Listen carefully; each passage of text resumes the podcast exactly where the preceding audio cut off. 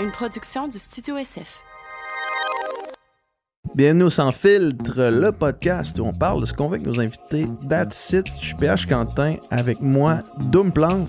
Euh, cette semaine, euh, on, on suit l'actualité, Dom, comme on, comme on le fait au Sans Fil depuis Ouais. quelques temps. là. On parle de ce qui se passe en Iran présentement. En Iran, euh, présentement, il y a des il y a un soulèvement populaire, des revendications et il y a une répression vraiment très forte du gouvernement là-bas. Il y a des affrontements entre les forces de l'ordre et euh, les citoyens, des gens qui se font euh, qui, qui- qui se font tuer en fait se font en, tuer. en pleine Des rue. femmes, des enfants. Euh, ouais, puis on en parle aujourd'hui avec Aniye Ziaye, qui est chercheur à la chaire Raoul Dandurand. Il est mem- elle est membre de l'Observatoire sur le Moyen-Orient et l'Afrique du Nord. Donc, elle nous a expliqué en fait euh, qu'est-ce qui se passe en ce moment en Iran, pourquoi on est né rendu là, puis surtout, en fait, euh, elle nous a parlé de, de l'histoire de ce pays-là. On est parti des années euh, fin 70, de- du, coup, du coup d'État, en fait, du renversement du régime qu'il y a eu à cette époque-là, et euh, jusqu'à aujourd'hui, pour comprendre bien le contexte dans lequel on se situe. Donc, ça nous a vraiment permis de vraiment bien comprendre le- le- le- ce qui se passe, en fait, Mhm. puis justement, pourquoi que pourquoi qu'aujourd'hui il se passe ça? En fait, euh, là, quelques semaines, il y a euh, une jeune fille, une jeune femme iranienne qui a été tuée euh, parce qu'elle portait pas le voile correctement selon euh, la police des mœurs là-bas en Iran. Euh, donc, ça a provoqué un soulèvement populaire, là, comme je disais plus tôt. Euh, donc, ça- c'était vraiment très éclairant. J'ai Ouais. vraiment euh, une, une invitée hors pair, évidemment, pour bien comprendre le sujet. Ouais, puis une invitée hors pair qui a aussi un affect vraiment émotionnel avec la situation. Tu sais, elle-même a de la famille là-bas Ouais. encore. Tu sais, c'est. C'est du stock euh, ce qui se passe. Puis euh, tu sais dans des situations comme ça euh, comme on le fait des fois au sans filtre tu sais c'est vraiment intéressant de pouvoir déplier la situation puis pas juste regarder qu'est-ce qu'on voit aux médias à chaque jour mais aussi d'en faire la chronologie pour essayer de comprendre de- où on, comment on en est rendu là puis ça permet vraiment de mieux comprendre les enjeux j'ai l'impression. Ouais. puis c'est exactement ça qu'on a fait. Fait que euh, sans plus attendre en fait à moins que tu aies quelque chose Ben, j'allais dire, j'allais juste dire, je- je pense qu'il faut en parler, tu sais, puis Ouais. c'est ce qu'on essaie de faire aujourd'hui, puis des fois, je, puis je pose la question dans le podcast, on se pose beaucoup la question, des fois qu'on regarde des affaires comme ça, qui se passent à l'international, qu'est-ce qu'on peut faire, puis tu sais, on peut euh, physiquement, je veux dire, on peut pas faire grand-chose, mais ce qu'on peut faire, c'est d'en parler, Mhm. plus on en parle, plus on, on- on répand l'information, plus on, on conscientise les autres autour de nous, plus ça met de pression sur euh, nos élus en haut, plus ça met de Mhm. pression sur euh, nos gouvernements euh, occidentaux d'agir, puis de, de, de, de- de se mêler de ce qui se passe, puis d'essayer de régler les conflits. là. Ouais, exact. Donc, sans plus attendre, on vous laisse à cette magnifique conversation. Bon podcast. Bonne écoute.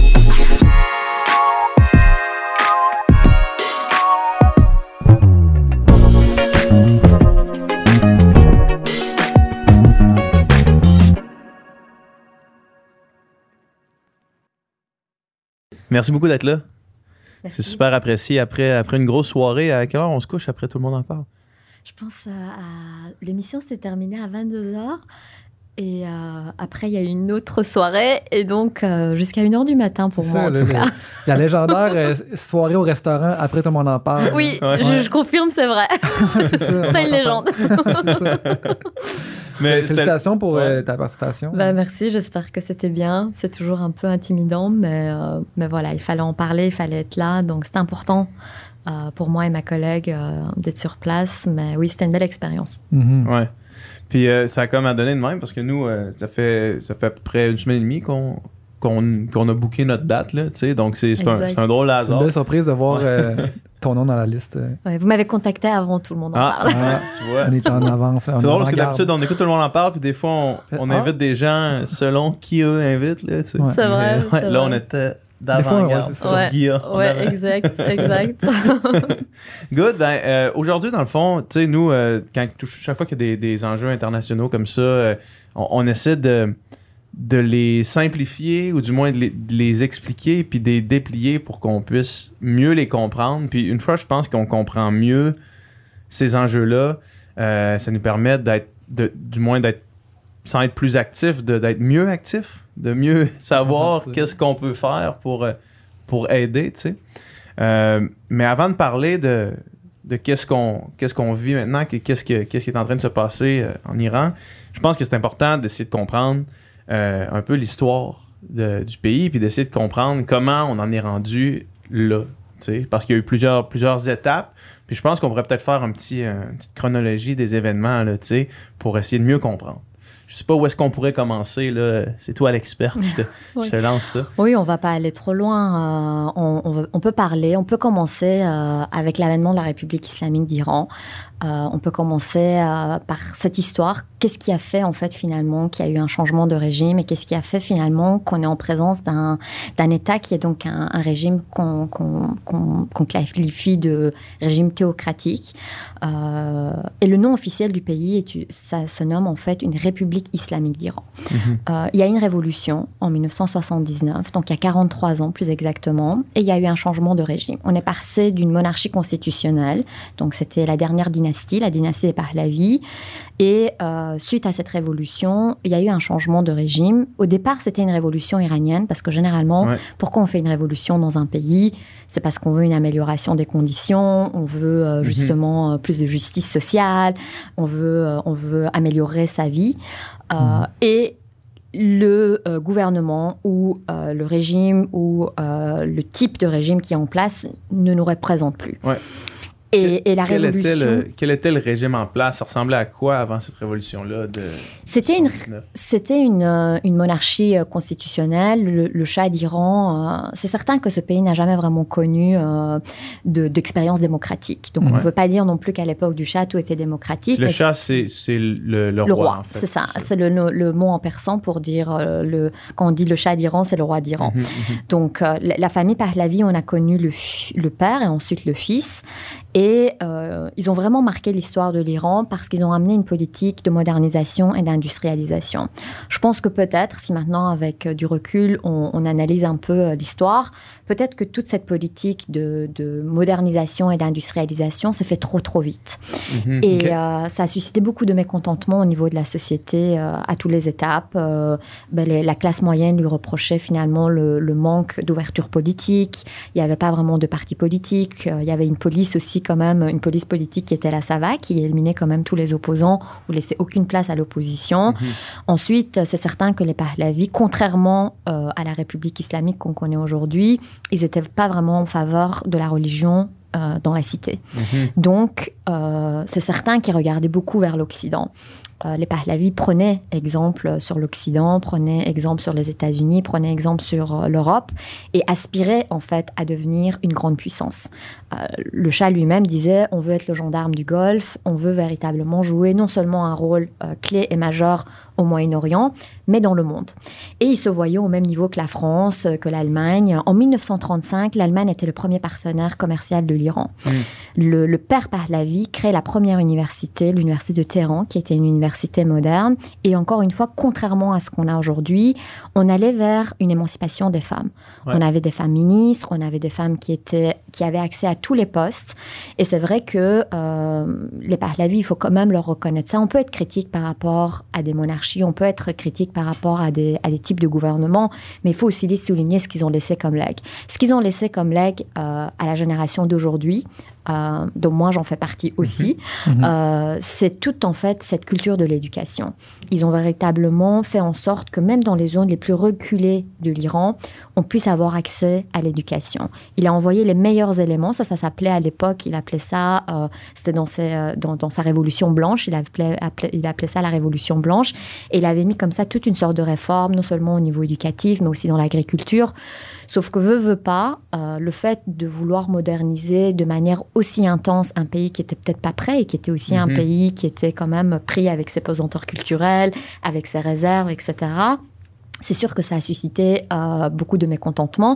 Donc finalement, la classe moyenne lui a reproché le manque d'ouverture politique. Les religieux lui ont, lui ont- on, leur a, on leur a reproché Le finalement manque de religion. de manque de religion et Mhm. le fait justement de vouloir écarter la religion de, de, de, de l'espace euh, public et politique. Et puis de l'autre côté, il y avait les agriculteurs qui n'étaient pas non plus très contents parce qu'il est venu en modernisant toute euh, l'agriculture du pays et ces, ag- ces agriculteurs n'étaient pas prêts. C'est comme si du jour au lendemain, on vient vous, vous, vous imposer des machines, des Mhm. grèves, une, une agriculture assez sauvage. Et les agriculteurs n'étaient pas du tout prêts. Donc, vous voyez, différents groupes sociaux se sont réunis Et c'est un petit peu ce qui se passe aujourd'hui. Différents groupes de population se sont réunis en disant mais on veut plus du chat. Le chat, euh, euh, c'est un mégalomane. Il avait fait bon les, les grandes, on, on, le reconnaît aussi dans l'histoire avec les grandes fêtes de Persépolis. Euh, il voulait en fait, il avait un côté très mégalomane, pardon. Mm-hmm. Et c'est vrai qu'il avait ce désir et cette volonté de, de, montrer en fait au monde entier que l'Iran était un grand empire, mm -hmm. plus de 2500 ans d'histoire, que l'Iran pouvait véritablement jouer un rôle clé dans le monde. Euh, mais évidemment, la population euh, sentait que euh, ils étaient, euh, ils n'arrivaient pas à suivre en fait cette, à ces, ces, ces ambitions. ambitions. Exactement. Ouais. Donc, où en fait il y a eu un clash. Le, le chat est parti plusieurs fois en exil, et c'est vrai que l'exil qu'il a connu en 1979, en tout cas, ça a été présenté au départ comme un départ en vacances, mm -hmm. et puis il n'est plus jamais revenu. C'est une longue vacance. C'est de, de, de, ouais. des vacances permanentes, et malheureusement pour lui, il est tombé malade. il a eu un cancer il est décédé euh, pendant, pendant son exil dans des, dans des conditions assez catastrophiques, puisque finalement, à chaque fois quand ils allaient dans un pays, après quelque temps, on leur, on leur demandait de repartir. Et tous ses alliés se sont tournés un peu contre eux. -hmm. Donc finalement, euh, pour la famille Pahlavi, l'exil qu'ils ont suivi après ce changement de régime, ça a été euh, véritablement, euh, euh, finalement, un, un, long chemin assez tortueux et assez difficile. -hmm. bon, maintenant, il a, il a ses héritiers. Bon, aussi, la famille, il avait deux, deux filles et deux garçons. Sur les quatre enfants, il n'y en a plus que deux qui sont vivants. Donc, euh, il y a son fils aîné maintenant qui pourrait éventuellement, en tout cas pour ceux qui sont pro-monarchistes et pro-royalistes, ils le voient comme une alternative, comme un peu l'héritier comme du trône. Euh, la reine, évidemment, Faradiba, euh, bon, elle n'a plus le statut de reine d'Iran, mm -hmm. mais, mais on l'appelle Faradiba. Et, et c'est vrai que pour certains, c'est toujours, euh, elle est toujours, elle a une légitimité pour ceux qui sont évidemment pro-royalistes. Mm -hmm. Et puis c'est certain qu'ils n'ont pas non plus une légitimité ou en tout cas ils n'ont pas des partisans non plus euh, partout. Non, ils n'ont pas de partisans internationaux. Là. Non, non, c'est ça. Il y a ouais. des gens qui sont en faveur euh, et qui les respectent. Et puis surtout, je pense que le fait aussi que la population iranienne a vu qu'est-ce qui est venu après, je pense qu'ils ont d'autant plus de respect pour le régime. Ouais. Il y a eu comme ça en fait une nostalgie même pour, pour, pour, pour le régime précédent. Ouais. Et ce qui est d'autant plus intéressant si on parle des jeunes générations, des gens de notre génération, les gens de notre génération aujourd'hui reprochent à leurs propres parents d'avoir fait la révolution mm -hmm. en disant mais qu'est-ce que vous avez fait? Vous, mm -hmm. vous, vous viviez super bien, il n'y avait pas de voile obligatoire, vous buvez de l'alcool, euh, vous partez en vacances, euh, on avait de, vous avez une meilleure condition de vie. Bon, tout n'était pas parfait, ouais. mais, mais si vous voulez, la génération d'aujourd'hui a eu tendance à reprocher à leurs propres parents en disant euh, vous avez amené en fait une république islamique ouais. et nous on est, on est cette génération on est né sous une république islamique mais à, à avoir pu choisir on aurait pu on aurait voulu euh, naître dans la un, monarchie dans une ou en tout cas une monarchie ou en tout cas un, un état non islamique mm -hmm. is, islamique donc euh, c'est exactement aujourd'hui ce qu'il qu en est c'est vraiment la question de dire euh, ben, finalement c'est pas une société islamique qu'on veut et et donc, vous voyez, c'est d'où les tensions aussi parfois, mm -hmm. où il y a eu par moments justement entre les générations. Et on arrive donc avec l'arrivée de Khomeini en 1979. Khomeini, ouais. qu'il ne faut pas oublier, il a été accueilli à bras ouverts par la France. Il a, il a été exilé euh, en, en, Irak, à Najaf. Et ensuite, il a connu 15 ans d'exil. Le chat pouvait, en fait, c'était un des opposants du chat. Et mmh. on avait conseillé, pour la petite histoire, on avait conseillé au chat d'Iran en disant, bah, écoutez, euh, vous avez comme ça des, des, opposants, dont un qui est, qui est Ayatollah Khomeini. À l'époque, il n'était pas, pas un Ayatollah, mais, euh, mais en tout cas, il y avait cette figure religieuse qui était farouchement contre. Même le père de Khomeini était contre les Pahlavis. Donc, il y avait évidemment toute cette historique, mmh. finalement, de, de familles euh, religieuses qui s'opposaient à la dynastie des Pahlavis. Et euh, le Shah prend la décision euh, de ne pas l'éliminer physiquement et de l'envoyer en exil. Donc ouais. euh, l'Iran a connu comme ça toute une série d'exilés politiques et Khomeini fait partie de ces grandes figures d'exilés, 15 ans en exil en Irak. Et le plus surprenant aujourd'hui, euh, c'est que la France, la République laïque euh, française, a accueilli sur son territoire pendant 112 jours Khomeini à Paris, en France, à Neuf-le-Château. Euh, C'était sous euh, Giscard d'Estaing. Et euh, aujourd'hui, vous savez, beaucoup d'Iraniens en veulent aussi à la France en disant euh, finalement, euh, cette figure religieuse et politique qu'aujourd'hui nous, on rejette, ouais. vous, vous l'avez accueillie quand même sur votre territoire. Ouais. Et surtout sur un territoire qui a aussi finalement s'est battu pour, euh, pour, pour mettre en place la laïcité. Mhm. Alors, vous voyez toute la, la dynamique et les tensions. Est-ce qu'on le percevait comme, comme quelqu'un de plutôt radical ou plutôt modéré à l'époque, mettons? Khomeini, Oui, avant, avant que, le- que l'État soit renversé. c'est une bonne question. Euh, ça dépend de quel angle on se situe. Euh, Khomeini, en fait, qu'est-ce qui a plu dans son discours et Parce qu'il a préparé quand même son arrivée en Iran. Euh, à l'époque, on parlait pas de ré- révolution tuteur, on parlait de la révolution des cassettes. Il enregistrait sur des cassettes. Là maintenant, peut-être que ça dit pas grand-chose aux personnes qui nous écoutent. on pourra mettre une image. Il, il enregistrait des- des- son discours sur des cassettes qu'on faisait circuler. Ben, il faisait, il- ça, ça- ça- on, disait que ça circulait sous les manteaux. Et puis euh, voilà, euh, il, il avait cette possibilité finalement de faire connaître son discours à travers le pays en étant à l'extérieur. Et donc, qu'est-ce qui plaisait le plus dans son, dans son discours euh, politique et religieux? Parce que à la fois, il faut savoir que Khomeini a emmené une idéologie religieuse et politique. Euh, de, de- on a parlé par la suite de l'islam politique, etc. Euh, véritablement, sa, sa vision à lui, c'était de dire ben, il faut qu'on amène une forme de moralité spirituelle, évidemment en s'inspirant euh, des valeurs de l'islam, en partant des textes religieux, mais il faut évidemment que ce soit euh, en, en équation avec la justice sociale, avec la question des femmes. Ce qui est très bizarre, moi j'ai- analysé les discours de Khomeini. Il valorisait la femme, euh, la femme iranienne. Il disait la femme iranienne va jouer dans la République islamique, va jouer euh, un rôle important, va bénéficier du statut qui lui revient. On voit que 43 ans plus tard, le statut qui lui est revenu, c'est c'est une citoyenne de seconde zone, pour Mhm. dire même pas peut-être de citoyenne de seconde zone, c'est-à-dire que les promesses qu'il a fait et, et tout le, cette politique finalement, euh, je dirais ce discours euh, très séduisant de parler de justice sociale, euh, de, de, de, de- mélanger en fait un discours très social avec un discours islamiste.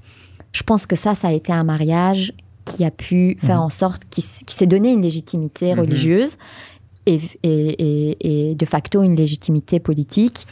Euh, et c'est un discours qui plaisait parce qu'en fait, il est venu avec un discours en disant c'est la fin de la répression, c'est la fin euh, de la dynastie des Pahlavis euh, qui qui ne vous ont pas écouté, qui vous ont pas, qui répondent plus à vos besoins. Mais nous maintenant, on va être. D'ailleurs, il y a un vocabulaire qu'il utilisait euh, souvent, ça revenait souvent dans ses discours. C'était le vocable les défavorisés. Il disait nous, on va prendre soin des défavorisés, on va prendre soin de la base, on va on va partir de, de, de la base de la société, du peuple en fait. Mhm. Et donc, il se donnait, si vous voulez, il avait ce discours quand même qui est un discours euh, finalement de gauche euh, et qui est un discours qui peut séduire euh, madame et monsieur tout le monde en disant ben enfin il y en a un qui va défendre notre intérêt moi je suis ouvrier je suis enseignante je fais pas beaucoup d'argent je, je- je suis dans la franche austérité et donc on a quelqu'un qui va enfin venir défendre nos intérêts et c'est Mhm. comme ça qu'il a pu bâtir euh, si vous voulez Un euh, appui. un appui euh, populaire et il arrive donc il arrive avec Air France J'invite euh, euh, à regarder les archives. Il arrive avec Air France sur le territoire iranien.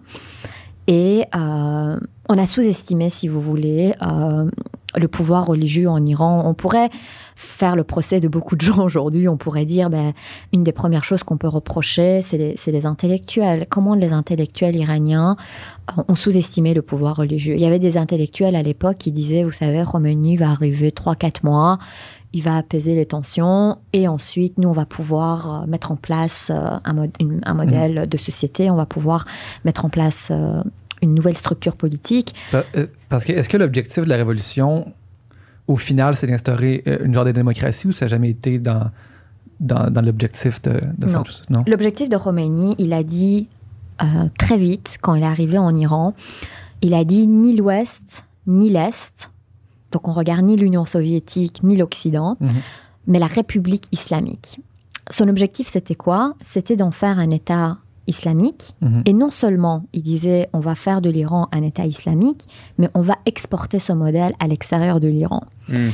Alors, vous voyez, où je, je veux en arriver, j'arrive à l'Irak, qui Mhm. est juste à côté. Et on a connu une, guerre de huit ans. Pourquoi en fait euh, l'Irak et l'Iran sont rentrés en guerre? Parce que à un moment donné, les pays voisins qui avaient en fait, parce que l'Iran est un, il faut aussi euh, le dire, avec Khomeini, on a eu aussi une institutionnalisation euh, de ce qu'on appelle, c'est une des branches de l'islam et qui est en majorité en, isla- en Iran, c'est les chiites. C'est les chiites du Haut-Décimain. C'est une minorité au Moyen-Orient, c'est une majorité en Iran. Euh, vous avez aussi euh, des factions chiites au Liban, en Irak, au Yémen.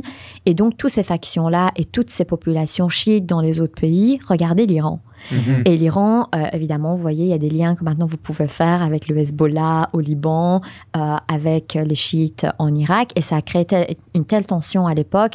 Et c'est vrai que Saddam Hussein euh, a, a eu peur parce que finalement, il s'est dit, ben, ils ont fait une révolution en capables d'en Iran. faire une ici aussi. Ils sont capables d'en faire aussi une ici. Donc, euh, évidemment, après, il y avait d'autres enjeux. Je rentre pas trop euh, dans la guerre Iran-Irak, ça demanderait euh, tout un cours. mais, mais, mais vous voyez comment les choses sont liées. Et donc, euh, dès que Khomeini est arrivé plus tard, dès 1980, l'Iran entre en guerre pendant huit ans. Mhm.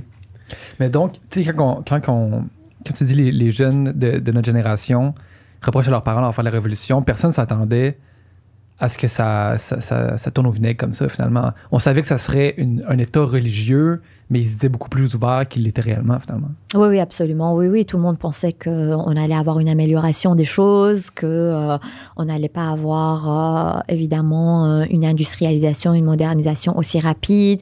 On pensait que finalement euh, euh, allait prendre soin de la population iranienne. Euh, 43 ans plus tard, maintenant, on peut euh, faire un bilan et on peut surtout faire un procès euh, à cet État parce que finalement, les promesses n'ont pas été tenues. Et quand on regarde le bilan économique, le bilan social, le bilan politique, et même, je dirais, cette défense euh, farouche de défendre des valeurs islamiques et une religion à travers l'islam, mais il y a un échec total, puisqu'on on le voit, euh, les Iraniens, pour beaucoup d'Iraniens, l'islam n'est pas une identité. Et non seulement c'est pas une identité, une identité, mais en plus, ils rejettent euh, tout ça. Parce que pour eux, c'est quoi? Une société euh, islamique est synonyme de répression, de manque euh, de liberté, de manque euh, aux droits humains, manque euh, aux, aux libertés les plus fondamentales, etc. Mhm. Donc, euh, en fait, dans les années, mettons, dans, dans le contexte des années euh, fin 70, est-ce que, on avait, on avait un État où le politique et le religieux étaient somme toute, plus, plus séparés. Est-ce que les gens étaient très religieux à cette époque-là? Est-ce qu'un discours religieux, ça, justement, ça résonnait beaucoup chez les gens? Ou est-ce que c'était ça qui... Ou c'était plus sur d'autres aspects? Non, c'est à la fois, vous, avez en Iran, en fait, c'est ça peut-être la complexité du pays, parce que vous avez à la fois dans ce pays, c'est l'Iran, c'est une mosaïque de peuples. Et donc, vous avez différentes ethnies, vous avez différentes religions, vous avez euh, en Iran des chrétiens, les gens savent moins, vous savez, il y a des églises euh, qui, qui se trouvent à Téhéran, vous avez euh, des juifs, vous avez vraiment des quartiers juifs à Téhéran et dans d'autres dans d'autres coins euh, du pays. Donc, vous voyez, juifs, chrétiens, euh, musulmans, euh, vous aviez les zoroastriens euh, qui précèdent en fait l'islam euh, en Iran. Et donc vous aviez comme ça différentes croyances, différentes ethnies, différentes religions. Donc euh, tout le monde n'était pas... Oui, peut-être qu'il y avait une partie de la population qui était croyante, et même encore aujourd'hui, il y a une partie de la population euh, qui, est, qui est croyante et pratiquante aussi. Mhm. Mais c'est difficile aujourd'hui à mesurer, à vous donner des, des statistiques, parce que ni à l'époque, ni aujourd'hui, on a vraiment pu faire en fait finalement des statistiques Ouais. Ouais. qui reflètent euh, quelle est la, la réalité. Puis vous avez aujourd'hui aussi beaucoup d'Iraniens qui, sont héritiers en fait d'une culture, euh, je dirais, euh, religieuse ou, ou sont héritiers un peu d'un- d'une famille euh, dont la croyance a occupé un- une place importante, mais qu'eux-mêmes ne sont pas du tout pratiquants. Euh, Ouais. Vous avez beaucoup Ouais. d'Iraniens qui boivent de l'alcool, euh, qui font pas le ramadan. Enfin voilà, c'est Mhm. pas et c'est pas considéré comme dramatique pour beaucoup d'entre eux, à moins que vous venez vraiment d'une famille euh, très pieuse, euh, très religieuse. Souvent, on retrouve ces familles-là. euh, bah, c'est souvent des familles euh, qui sont en lien avec l'État aujourd'hui. Mhm. Soit vous retrouvez euh, des familles euh, qui sont croyantes euh, dans des zones les plus rurales ou les zones les plus reculées. Et, et ça ne veut pas non plus dire parce que vous êtes croyant et que vous êtes pratiquant que vous êtes pro-régime. Tu sais, Il faut pas, il faut pas, il Faut faut faire aussi. un amalgame. Il faut pas faire un amalgame, puis, puis euh, c'est sûr que dans un véritable état de droit, il faudrait en fait laisser aussi le droit de culte. Sauf que la grosse confusion aujourd'hui qui se fait, c'est que tout de suite on associe aujourd'hui l'islam euh, avec la République islamique, avec la répression. Mhm. Mhm. Et en, en 1979, comment est-ce que ça se passe, le renversement de régime? Comment, comment est-ce que concrètement ça, ça arrive? Est-ce que c'est des, des manifestations extrêmement violentes? Est-ce que c'est des, des centaines de morts? Que- comment Oui, est-ce que ça arrive? Oui, oui, les gens sont sortis dans les rues, on voit dans les photos d'archives, euh, beaucoup de gens dans les rues, une vraie, véritablement une vraie révolution. Et, et encore, si on fait une comparaison avec ce qui se passe aujourd'hui, même si aujourd'hui il faut être prudent sur le terme révolution, euh, je pense que ce qui est intéressant, c'est que le, le chat a compris sa population et il s'est dit, ils veulent pas de moi, Euh, je vais partir aussi pour un peu, euh, un petit Calmer, peu calmer euh, les tensions. Et c'est quand même à son honneur Ouais. d'être parti en disant bah, finalement ma population ne veut plus de moi, Mhm. donc je pars. Mhm. Et vous savez, il y a une expression persane qui dit on a fait sortir un chat, on en a fait rentrer des centaines. Hmm. Et, euh, et- et c'est assez vrai parce que finalement, on, se re- on, se- on est pris maintenant avec un régime qui ne veut pas partir et qui résiste et qui et qui veut même pas en fait reconnaître qu'il n'a plus de légitimité auprès d'une grande partie de la population. Alors que le dernier roi d'Iran, euh, même si j'imagine euh, avec tout ce que cela euh, a pu avoir comme conséquence pour lui et sa famille, ils ont quitté le pays. Mhm. Et, et moi, je trouve que ça demande une grandeur d'âme à un moment donné de dire bah, finalement, on veut pas de moi, Mhm. Donc je m'en vais. Hmm. J'ai plus de, de- de- ma souveraineté n'est plus légitime. Je, je ne suis plus reconnue. Je ne suis, les- les- la population ne se sent pas représentée. Donc, euh, je, je m'en vais. Euh, mais c'est pas ce qu'on retrouve aujourd'hui avec ce qu'on vous voyez. Ouais, il, y a, ça. il y a véritablement, bon, on va en parler d'aujourd'hui. Ouais, ouais, ouais. Mais pour revenir à la révolution, oui. Et quand le chat est parti, quand on regarde aujourd'hui les images, euh, les gens étaient, euh, il y avait de l'euphorie, les gens sortaient dans la rue, ils dansaient, les femmes qui n'étaient pas voilées. Ça, c'est extraordinaire. Moi, j'ai des photos d'archives Mhm. où on voit euh, des, des jeunes femmes, des femmes magnifiques euh, euh, qui, qui sont évidemment pas voilées et qui klaxonnaient. Ils disaient le chat est parti, le chat est parti, le chat ne reviendra plus. C'était écrit sur les, sur les slogans. Et donc il y avait une euphorie. les gens dansaient, ils klaxonnaient, etc. Il y avait une euphorie comme ça dans la société quand le chat est parti. Mais cette euphorie a été de très courte ça, durée. com- combien de temps ça a duré avant que les gens réalisent que là, oh, il y a, il y a quelque chose d'autre? Ils ont réalisé en quelques mois. Ah en ouais, quelques hein. mois, Khomeini, dès qu'il est arrivé sur le territoire iranien, Khomeini a mis en place, il a tout changé, les, les- les- les références, les manuels scolaires. Ah Euh, tout a changé. On interdit l'alcool. On impose une des- un des premiers euh, dans, dans- dans tout ce qui est normes euh, euh, religieuses, dans les codes de conduite, une, un des des, des- premières choses, une des premières choses qu'il a imposées, c'est ce fameux code vestimentaire pour les femmes et pour les hommes aussi. Euh, interdiction de porter la cravate, euh, pas de jeans, pas de jeans troués, euh, pas de vêtements serrés, le tchador noir, donc c'est ce fameux tchador noir, c'est pas comme la burqa, il faut pas confondre. En Iran, on cache pas le visage, c'est le fameux ch- tchador noir qui vous couvre de la tête aux pieds. Et puis après, évidemment, le vêtement islamique, c'est-à-dire un manteau, le voile, les cheveux cachés. Euh, et donc, euh, voilà, concrètement, euh, puis, puis toute la législation a changé. Le code de la famille a disparu. il, a, il, a mis il, il a, il est revenu sur tous les acquis, par exemple, que les femmes, les femmes avaient eu pendant l'époque du chat.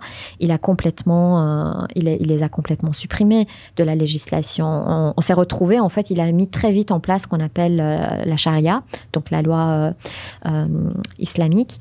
Et donc, euh, de là, s'en s'est suivi toute une série de discriminations pour les femmes, interdit euh, de voyager à l'étranger sans euh, l'accord de leur mari, de leur frère ou de leur tuteur ou de leur père, en, en fonction des cas. En termes d'héritage, en termes de divorce, garde des enfants, Mhm. tout a changé. Et c'est vrai que pour les femmes, ça a été, ça a été terrible parce que du jour au lendemain, leurs conditions euh, s'est complètement détériorées. Mais quand vous avez une société où la condition féminine est détériorée, la condition humaine est détériorée. Ouais. La, la condition des enfants, euh, les relations hommes-femmes ont été complètement revues. Vous ne pouviez plus tenir la main de votre petite amie, de votre petit copain, plus de bisous dans l'espace public. Euh, enfin voilà, vous voyez, vous avez eu comme ça, avec euh, l'arrivée de Khomeini et tous les organes qu'il a mis en place, il a mis en place toute une série d'organes euh, répressifs. On pourra parler notamment de cette fameuse Ouais. police des mœurs, Ouais. police de moralité. Mais hormis ça, il a mis tout en place euh, des organes euh, de contrôle, de surveillance. Le but, c'était quoi? C'était de vraiment progressivement, euh, dès le début de la, de- de la Révolution jusqu'à aujourd'hui, d'encadrer progressivement la société dans son ensemble. Et à partir de là, jusqu'à maintenant, est-ce qu'il y a eu des des tentatives de, de révolution ou du moins de démonstration, de, de manifestation? À quoi ça ressemble? Oui, sais, les absolument. 43 ans, 43 ans, ouais, c'est ça. 43 ans, exactement. J'imagine que l'opinion publique sur ce, ce appelons, gouvernement, entre guillemets, là, est-ce que. J'imagine qu'il qu'il a changé assez rapidement, que l'appui, quand on s'est rendu compte que c'est ça qui se passait, est-ce que les gens automatiquement sont sortis puis ont, décrié ce régime-là ou ça a pris du temps avant qu'il y ait une grogne s'installe? Oui, ça a pris un peu de temps parce qu'on ne savait pas trop à quoi s'attendre. Le Ouais. temps qu'ils mettent en place euh, ces, ces- ces infrastructures pour qu'ils changent euh, d'autant les, les références, euh, si vous voulez, euh, au niveau de la société, au niveau politique, etc. Euh, mais très vite, enfin très vite, les, les- les gens pensaient que de toute façon, ils, ils- ils pensaient peut-être entre guillemets naïvement que les choses allaient s'améliorer et que finalement ce qui était en train de se mettre en place, peut-être les gens donnaient du temps. Euh, C'était un peu le cas de beaucoup de parents, justement, cette Mhm. génération qui ont fait la révolution. Ils se sont dit, ben, on va voir, il arrive, on va peut-être avoir des améliorations, on ne sait pas, voilà, on a fait une révolution, le chat est parti, donc maintenant, peut-être qu'on va avoir euh, euh, une Mhm. vie meilleure. Euh, parce que Mhm. souvent, c'est à ça qu'on inspire. hein. On veut tous une vie meilleure, on veut tous une amélioration de notre condition euh, sociale, politique, économique. Euh, sauf que dès les années 1980, un des premiers groupes à avoir manifesté contre, contre la République islamique, c'était justement les femmes. Euh, là aussi, les photos d'archives nous, nous montrent que dès 1980, les femmes étaient, mais surtout dans, dans ce type de manifestation, elles n'étaient pas du tout voilées Mhm. et elles ont protesté contre le, le port obligatoire du voile. Elles n'étaient pas pour le fait que 그 on ne puisse pas porter le voile. Mais toute la question du voile en Iran, c'est sur ce question de choix. On ne veut pas qu'elle soit obligatoire. Après, si une femme, pour des raisons de Mhm. croyance, euh, de foi, etc., souhaite, euh, souhaite porter le hijab, libre à elle, évidemment, euh, de disposer de, de, de, de son... C'est c'est la liberté de culte et sa liberté individuelle. Mais ce que beaucoup de femmes iraniennes ont réclamé dès le début, de dire, mais on n'est pas du tout d'accord avec le fait que ce soit obligatoire, en fait. Euh, donc ça, ça a été le premier groupe. Ensuite, euh, on a eu une guerre de 8 ans. Donc, dans une guerre, vous ne faites pas Mhm. vraiment de, de manifestations. Mhm. Après une guerre, euh, la première chose qui est importante pour un pays, c'est de se relever économiquement. Donc, vous voyez, ça a donné du temps euh, à, À la République euh, ouais. à bien s'installer. Un des premiers mouvements qui a eu lieu au Moyen-Orient et avant le printemps arabe, ça a été ce fameux mouvement vert. Là, vous voyez, on avance un peu dans le temps et de Mhm. manière chronologique. Mhm. Le mouvement vert éclate en 2009. En juin 2009, euh, c'était les élections euh, présidentielles. Ahmadinejad euh, arrive, arrive au pouvoir et les jeunes iraniens et une partie de la population se sont pas du tout représentés par Ahmadinejad en disant mais nous on a voté pour un autre candidat Mhm. et euh, on se sent pas du tout euh, ben, en fait on, on- on considère que notre vote n'a pas été respecté Mhm. alors les slogans qui ont suivi euh, dans ce mouvement c'était de dire où est passé mon vote il y a eu tricherie il y a eu fraude nous on est on a on a voté pour un autre candidat on avait voté pour un réformateur on Mhm. veut pas encore d'un conservateur il avait déjà fait un mandat de 4 ans Là, il était temps de changer. Juste pour préciser, là, parce que je, je- je- je crois, si j'ai bien compris, il y a comme deux pouvoirs en Iran. En fait, euh, il y a le guide de la révolution, lui qui, qui- qui est toujours là, puis il y a aussi des élections, puis un président qui est élu. C'est bien ça? Oui, exactement. C'est très complexe. En fait, euh, euh, vous avez donc ce qu'on appelle le guide suprême. Le Ouais. guide suprême, euh, souvent on dit, ben, finalement, c'est qui le véritable chef de l'État? Ben, Le vrai guide de chef de l'État, c'est le guide suprême. Le guide suprême n'a pas été élu. Il a été euh, finalement, euh, il, est, il, est, il, est- il a été choisi par euh, le, le guide suprême précédent. Donc le premier a été Khomeini, Ouais. et là en ce moment c'est Ali Khamenei. Ensuite, vous avez des élections pour élire le président. Donc euh, ça Ça, c'est ça- ça sonne jamais bien suprême dans un Non. titre. C'est comme on Ça- dirait qu'il y a quelque chose qui est comme commandant suprême. c'est- Il y a Oui, des oui. quoi de bizarre. Là. Mais c'est l'esprit, hein. C'est l'esprit, c'est de dire finalement, il est, il est au-dessus de la mêlée. Ouais. Il a le pouvoir absolu. Il a le pouvoir de l'armée. Il a le pouvoir des médias. Euh, c'est lui qui, qui intervient en dernière position. Vous savez, le, le terme euh, République islamique est une contradiction en soi, parce que vous avez en fait tous les éléments d'une république en Iran. D'ailleurs, ça va vous paraître bizarre, mais la constitution iranienne qui existe aujourd'hui a été inspirée de la constitution belge et française. Hmm. Et euh, parce que Khomeini était en France, il faut pas oublier. Mhm. Donc en fait, toute euh, cette notion de représentativité de république, il s'en est inspiré comme, comme il était en France. Il a peut-être, euh, en fait, peut-être qu'il n'a pas tout à fait compris non plus l'esprit de- de- d'une république, parce que finalement, il a am- amené en Iran toute cette structure politique. Donc c'est c'est vraiment étrange, parce que quand on regarde la constitution et, et la, et la structure politique en Iran, ce qui est intéressant, c'est que vous retrouvez des éléments qu'on peut retrouver dans une république, une constitution, un parlement, des élections. Mhm. Euh, vous avez euh, la, division des pouvoirs, judiciaire, exécutive et législative. Et vous dites, mais c'est magnifique, c'est extraordinaire. euh, Ouais. Un pays au Moyen-Orient, il y a cette...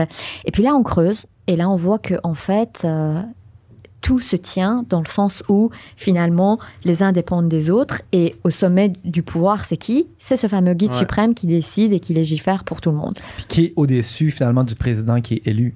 Qui est au-dessus, évidemment. Ouais, évidemment, hein, parce que souvent, d'ailleurs, c'est c'est assez intéressant. Il y avait des journalistes qui disaient, mais finalement, euh, vous- les Iraniens ont un président, mais c'est pas véritablement lui qui, qui, décide. Ouais. Donc, c'est qui qui décide véritablement dans, dans votre pays? Et c'est vrai que c'est une bonne question dans le sens où on ne sait pas véritablement qui euh, décide dans ce pays. Vous avez comme ça différents conseils. Vous avez des gardiens de la Révolution, vous avez un conseil de clergé, euh, qu'on qu'on parle de 80 clergés qui sont derrière le guide suprême. Enfin voilà, après, euh, il n'y a pas beaucoup de transparence. Euh, on ne sait pas véritablement qui prend les décisions. Ce qu'on sait aujourd'hui, c'est que euh, c'est le guide suprême. euh, c'est le guide, donc le, le terme guide, le guide de la, de, le guide suprême, qui guide les autres et qui dit finalement Mhm. la, la, la voie à suivre. Et d'ailleurs, on, on- on- aujourd'hui, il y, a des- il, y a des- il y a des rumeurs qui courent aussi comme quoi il est malade, parce qu'il est très vieux et euh, on pense qu'il est, qu'il est malade, donc il va peut-être décéder dans peu de temps. Donc aussi, c'est toute la question, si lui vient à décéder, qu'est-ce qui va arriver? Parce que là aussi, on va peut-être arriver à une explosion, une révolution euh, suite au- au- à l'annonce de son, de son, Son décès. successeur. Son successeur, Ouais, parce ça que pourrait être une opportunité de. Ça pourrait être une opportunité, ouais. Ça pourrait être une belle euh, fenêtre d'opportunité. Euh, donc ça, c'est vraiment à suivre. Mhm. mais bon, il a intervenu dans les médias pour aussi montrer qu'il était là. Euh, évidemment, il a condamné les protestations actuelles. Euh, il, a, il a noté que euh, il montrerait, enfin, le, gouvernement va montrer aucune indulgence vis-à-vis de, des- manifestants et des prote- protestataires. Mais euh, c'est ça. Donc, euh, pour revenir à votre question Ouais. qui était Ouais, ouais. dans la suite, oui, les On était rendu en revendications. 2009. On était rendu en exact. 2009. Allez, revenons en 2009. Merci, merci euh, pour. euh, revenons en 2009. Mais il faut, il faut aussi le dire que même moi, j'ai j'ai regardé, même en, en- av- avant 2009, si on regarde aussi euh, les années euh, 90, 97, 2003, il y a eu des petits moments de. de- ben, il y a eu des, des, des, des- des protestations, mais à chaque fois, ça a été écrasé dans l'œuf. Et puis à Mhm. l'époque, on n'avait pas les réseaux sociaux, on n'avait pas une visibilité Mhm. aussi large. Je pense que ce qui a donné aussi beaucoup la lumière au mouvement vert en 2009, c'était que finalement, euh, on avait des journalistes citoyens qui prenaient le cellulaire, qui filmaient les réseaux sociaux, on relayait sur YouTube, euh, on faisait des photos, on montrait aussi la- le visage de la répression. Donc déjà à ce moment-là, euh, il y avait des sèmes qui étaient, euh, qui étaient des, des graines pardon, qui étaient, qui étaient semées. Et ce qu'on voit, bon, là aussi, ça a été malheureusement écrasé, euh, écrasé euh, je dirais, euh, ça a été complètement étouffé par, par le gouvernement parce que la répression est devenue un mode de gouvernance. Mhm. C'est vraiment, ça, a- ça a à chaque fois été la, la réponse assez systématique de ce gouvernement. C'est-à-dire qu'à chaque fois quand les gens se mobilisent, protestent, contestent, critiquent l'État ou remettent en question, ou au moins disent, mais nous, on, revenons sur le, le- le système de vote. Nous, on a voté pour un candidat. Qu- Qu'est-ce qui s'est passé? On a, on a joué le jeu, on a joué le jeu politique, parce que c'est vrai qu'il faut dire aussi qu'en Iran, ce qu'on voit, c'est qu'en ce moment, et depuis de nombreuses années, il y a un grand taux euh, d'abstentéisme. Mais quand ils sont rendus aux urnes et qu'ils ont voté, et que les gens ont appelé en masse en disant non, non, allez voter, c'est quand même important, même si vous n'êtes pas d'accord avec euh, le système, à un moment, il faut qu'on puisse changer le système de Mhm. l'intérieur. Mhm. Donc, euh, ces jeunes-là, qui avaient beaucoup d'espoir, se sont rendus aux urnes alors que peut-être ils y croyaient pas. Mais là, encore une fois, ils ont eu la confirmation que finalement, on respectait pas euh, leur choix. Donc, vous voyez comment les choses, cette frustration, euh, commence en fait à, à croître. Moi, moi je, je, je parle en fait d'une la perte de légitimité de l'État, je la considère dès 2005. Moi, je pense que dès 2005, il y a eu cette légitimité politique a commencé à s'effriter. Et puis ce qu'on a vu pour revenir au mouvement de protestation depuis la fin 2017 jusqu'à aujourd'hui, ben, là maintenant, ça fait partie en fait, je dirais, vous avez depuis fin 2017, on a connu comme ça, euh, si vous voulez, euh, une vague de protestation assez périodique Mhm. sur des enjeux différents. Tantôt c'était le prix de l'essence qui avait augmenté, tantôt c'était euh, malheureusement avec le vol euh, 500. Euh, 752, cet, euh, cet avion finalement euh, euh, civil qui a été qui, a reçu deux missiles. Donc à chaque fois, vous voyez, il y a eu des moments déclencheurs où les gens ont manifesté, soit pour souligner ben, justement les bavures de l'État, le fait que l'État ne respecte pas finalement ses responsabilités, prend pas ses engagements, qui est complètement inefficace ou qui, répond trop tardivement à des problèmes, que ce soit des enjeux environnementaux, que ce soit au niveau de l'économie, parce que c'est aussi ce, ce, pays connaît un chômage endémique, il y a un taux d'inflation euh, qui, qui, est en croissance. Peu importe où vous prenez, quel aspect de la vie de, des Iraniens, on voit que finalement c'est une population qui n'en peut plus en fait, qui n'en Mhm. peut plus parce que à, à chaque fois euh, ils sont confrontés à un État qui prend pas ses responsabilités. Et euh, il y a une perte de confiance. Aujourd'hui, ce qu'on voit, c'est un peu la, la conclusion euh, de plusieurs années de euh, perte de confiance à l'État. L'État ne remplit pas son contrat social. D'ailleurs, moi, je pense qu'il n'y a jamais eu de contrat social. Mhm. À un moment donné, un État a des obligations vis-à-vis de sa population. Il doit garantir la sécurité, il doit se garantir un minimum de bien-être. Ce minimum de bien-être, ça n'existe Ça n'a pas. jamais été garanti. Mhm. ouais. Non, non, Ouais. ça n'a jamais été garanti. Et puis surtout, Ça, c'est euh, jamais fait. ça s'est jamais fait en fait. Concrètement, dans les faits, Mhm. ça s'est jamais fait. Ce qui nous amène euh, à quelques semaines, v'là un mois. Euh, exactement. euh, L'élément déclencheur, je pense qu'on on- on a tous entendu parler, là, le- la mort de euh, Monsieur. Massa Amini. Massa Amini, ouais, exact. Euh, Peux-tu nous expliquer un petit peu le contexte autour de ça? Oui, absolument. En fait, ce qui s'est passé euh, au mois de septembre, euh, c'est que euh, une jeune fille nommée Marsa Amini, de 22 ans, Mhm. d'origine kurde, est venue à Téhéran. Elle était en vacances. Comme n'importe quelle jeune fille euh, qui Ouais. veut venir euh, un peu des régions. euh, disons, quelqu'un vient de région, euh, tu viens à Montréal, tu veux passer une fin de semaine. voilà, elle est, elle est venue elle, est dans la capitale pour passer un séjour en famille. Et euh, la police des mœurs, elle était voilée. Il faut, Mhm. il faut rappeler qu'elle n'était pas non voilée, elle était voilée.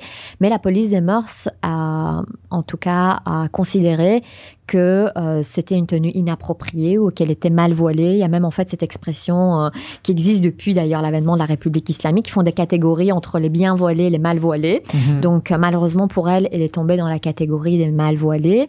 Et les images qui ont circulé par la suite, c'est qu'elle a reçu certainement un coup à la tête. Mhm. Ça, c'est souvent ce qui se passe quand parfois bah, il y, a- il y a comme ça des arrestations, il y a des arrestations arbitraires.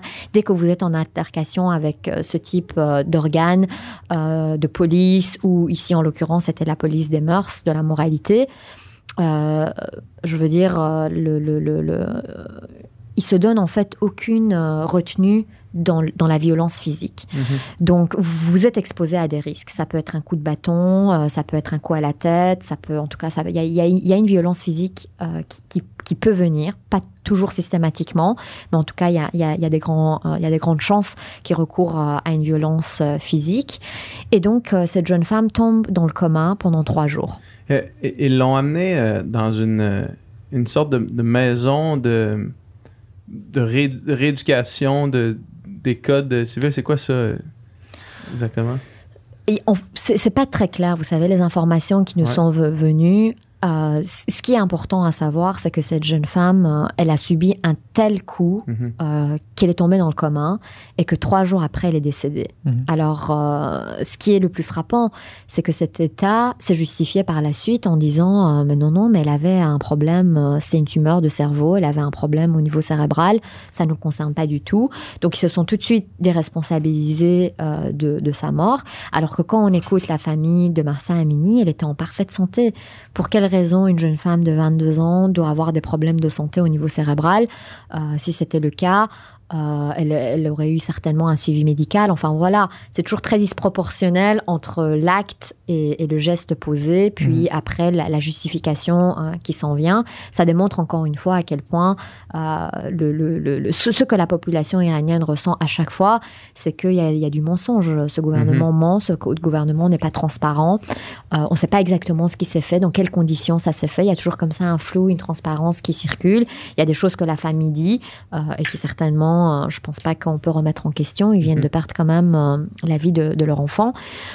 Donc, c'est très problématique. Et, et, le problème avec Marsa Amini, c'est que malheureusement, malheureusement, euh, elle fait partie d'une longue liste de victimes. Mmh. avant elle, il y en a eu d'autres de Marsa Amini. Il y a eu Neda, par exemple, pendant le mouvement vert, qui a reçu une balle en plein cœur. Cette jeune fille, elle s'est vidée de son sang euh, en plein dans la rue de Téhéran, euh, qui est d'ailleurs devenue une visage emblématique du, du, mouvement vert. Il y a eu tellement d'autres euh, d'autres cas. Je, si je vous fais la, vis, la mm -hmm. liste, on sera encore là demain. Ouais. Mm -hmm. et malheureusement, on voit que ce qui est le plus étonnant, c'est que donc l'État s'est donné donc finalement le droit de vie et de mort sur cette jeune femme, mm -hmm. et qu'aujourd'hui, il tue des milliers et des centaines de personnes pour dire mais on n'a pas tué -hmm. Marsa Amini. Ouais, c'est ça. Alors, on, vous, vous, justifiez en fait euh, le fait que vous n'avez pas tué une personne. Euh, mais alors, qu'est-ce que vous faites en ce moment? Qu'est-ce qu'il est en train de se faire? Parce que là, ce qui est en train de se faire, il y a non seulement euh, du féminicide, on peut, on peut vraiment le dire dans ces termes-là, on cible les femmes, on cible les femmes non voilées. Les femmes, vous avez vu, le voile est devenu aussi un moment déclencheur, puisque Marsa Amini est quand même morte, il faut le dire, pour deux mèches de cheveux. Mm -hmm. Et, puis, euh, aujourd'hui, ce qu'on est en train de voir, c'est aussi, en plus du féminicide, il y a aussi euh, des enfanticides. On tue des enfants aujourd'hui euh, en Iran. À l'heure où je suis en train de vous parler, ils sont en train de tuer à, balles réelles sur la population. Et donc, c'est ça en fait, un État qui se donne le droit de vie, le, droit de vie et de mort sur chaque citoyen. ils utilisent des armes, ils sont super équipés. Depuis 2009 d'ailleurs, ils se sont rendus compte que la société s'organise, que la société va sur mmh. l'espace public. Et donc, maintenant, on a toute une structure moderne. Ils ont des équipements, ils sont très, très bien protégés. Ils ont des casques, ils ont des gilets. Alors que la population, ce qui est le plus drôle, c'est que la population, elle n'est même pas armée. Et, et c'est ça qui est le plus terrible. Et c'est ça qui est, je, je, je trouve, qui, qui, qui, montre à quel point. Parce que ce côté, euh, on est vraiment, en fait c'est difficile d'en parler pour ouais. moi, mais, mais, mais, je trouve qu'on est, on est arrivé à, dans un état où il n'y a, a, plus d'humanisme, en fait. Il n'y a, a, plus d'humanisme. Comment vous, vous, vous donnez ce droit de tuer les enfants euh, de, de, de, de, ces familles? Vous, vous, tuez les enfants de la République. C'est des enfants de la République, mais c'est des enfants d'une République qui remettent en question la tribu islamique. Et, et c'est au prix de leur vie, finalement, que ces gens-là critiquent un État euh, dans lequel ils ne se reconnaissent plus tout simplement. On ne se reconnaît pas dans cet état, on ne se reconnaît pas dans le discours politique, on ne se reconnaît pas dans les règles morales et religieuses islamiques imposées par l'État. Mais est-ce que la réponse à ça, c'est la mort? Est-ce qu'on est assassine une personne parce qu'on ne partage pas Vous voyez, c'est ça qui est très catastrophique parce que je vous parle de ça, on est en 2022, on est presque en 2023. Ouais. Et, et, et, donc, le point déclencheur pour revenir à ce mouvement, oui, a été euh, Marsa Amini, a été la mort de cette jeune fille, mais maintenant, il y a eu tellement d'autres morts, ouais. euh, de jeunes, des moins jeunes, des plus jeunes. Euh, et, et, ça dépasse aujourd'hui, je pense, la question euh, du voile, ça ouais. dépasse la question du code vestimentaire. Là, on est, on est rendu ailleurs dans, dans, dans, les mouvements de mobilisation. Les gens sont dans les rues pour contester l'État en place, finalement. Oui, aujourd'hui, c'est vraiment, c'est très clair. Hein. Euh, dans les slogans, c'est euh, mort à la dictature, on ne veut plus de la République islamique, partez, on ne veut plus de vous. Euh, et liberté, liberté. Au début, le, le slogan majeur qui, qui, est beaucoup sorti de, cette, de ces manifestations, c'était femme, vie, liberté. -hmm. Évidemment, femme, c'était toute la question liée à Massa Amini, mm -hmm. euh, évidemment la question du voile, parce que ça fait 43 ans que ces femmes, on, on leur dit finalement quoi porter, quoi faire, euh, euh, de quelle manière exister en fait. Mm -hmm. C'est véritablement ça. Puis le, le, deuxième mot qui est vie, évidemment, c'est toute cette, cette ce respect vis-à-vis -vis de la vie humaine que l'État n'a plus. Ouais. L'État n'a plus aucun respect, ne donne aucune valeur à, à, la vie humaine. Quand tu dis ne plus, est-ce que la répression s'est endurcie avec le temps? J'imagine que oui. Absolument. La répression a toujours été là. La répression a été toujours là, mais elle a montré différents visages ouais. au fur et à mesure. Et ce qu'on ne sait pas aujourd'hui, c'est jusqu'où elle va aller et de quoi elle est capable. Ouais. Parce qu'il n'y a plus de limite, en fait. Dans le déploiement de cette force et de cette violence brutale, parce que c'est vraiment de la brutalité, il n'y a pas de retenue, il n'y a pas de limite. Et, et c'est ça, en fait, qui est très dangereux, parce que c'est un État qui a aussi les moyens. Euh, un équipement très moderne, ultra moderne, ils utilisent du gaz lacrymogène, ils utilisent des jets d'eau, mais à la limite, si ça ne tenait qu'à ça mais ils tirent mmh. des balles réelles maintenant. Mhm. Ouais. Ils sont armés, c'est une population, enfin c'est un État, pardon, pas une population, c'est un État qui est armé. La population, par contre, elle est désarmée, la population n'est pas armée, donc vous tirez en fait sur des civils. Ouais. Et, et, et c'est ça qui est le plus, euh, je pense, le plus inacceptable et le plus qui indigne aujourd'hui, euh, je pense, euh, des Iraniens de partout dans le monde, les Iraniens qui habitent en Iran. Et je pense que, Iraniens ou non, euh, on ne peut pas accepter l'inacceptable. Mhm. Est-ce qu'on peut appeler ça une guerre civile en ce moment, ce qui se passe en, en Iran? Ou? Pour être honnête avec vous, je ne sais pas comment on l'appelle. Ouais. Euh, tantôt, certaines personnes vont dire on n'est plus euh, dans, dans, les, dans une demande de réforme, on n'est plus dans une révolte, on est dans une révolution. Euh, c'est vrai que certaines personnes peuvent parler de, de, de, de guerre civile. Moi, je, je, je parlerais en termes de rupture. Moi, je pense qu'il y a une rupture visible, physique, sans équivoque, d'une rupture réelle entre la société et l'État. Mhm. Aujourd'hui, le message est clair. On veut plus de la République islamique d'Iran. On veut plus. C'est, si vous voulez, c'est la, c'est la confrontation de deux mondes. Vous avez d'un côté un monde euh, qui prône et qui veut en fait gouverner comme une société islamique, et vous avez une autre société qui a des aspirations démocratiques et euh, qui, a une, qui, qui, en tout cas défend l'humanisme et défend en tout cas euh, des, des, valeurs ou des libertés les plus, euh, les plus fondamentales. C'est le droit de circuler, le droit de presse, le, le droit, la liberté de presse, la liberté d'expression, la liberté d'opinion, la liberté d'exister, je pense tout simplement, en mmh. tant qu'individu. Le premier sens du, du mot liberté, c'est une possibilité de choix. C'est exactement ce que euh, la population iranienne n'a pas. Euh, les jeunes n'ont pas, les femmes n'ont pas, les hommes non plus. Et c'est intéressant de parler aussi des hommes dans cette société parce que je pense aussi que c'est un des premiers pays au Moyen-Orient, dans un État islamique, où on a vu que les hommes étaient aux côtés des femmes. Et quand les femmes sortent aujourd'hui dans la rue sans voile, euh, aujourd'hui, maintenant, les, les femmes, c'est devenu une résistance. Hein. Ouais. On va ne plus porter le voile et, et c'est extraordinaire. Il y a des messages qui circulent sur les réseaux sociaux. Il y a une jeune femme qui dit Mais moi, de mon travail jusqu'à ma voiture, j'ai pas porté le voile. c'est une révo- ça, c'est une révolution Ouais. dans le sens où c'est peut-être euh, des petits pas, mais c'est un grand pas, je pense, parce que, en fait, allez, j'ai envie de dire. S'il y a bien une révolution dans ce pays, pour moi, c'est une révolution sexuelle et c'est une révolution culturelle. Mhm. Et ça, ça en vaut toutes les autres révolutions. Mhm. Ils peuvent rester là, ils peuvent déployer la force, ils peuvent utiliser euh, la répression, qui est finalement, vous savez, la violence a toujours été la réponse des faibles.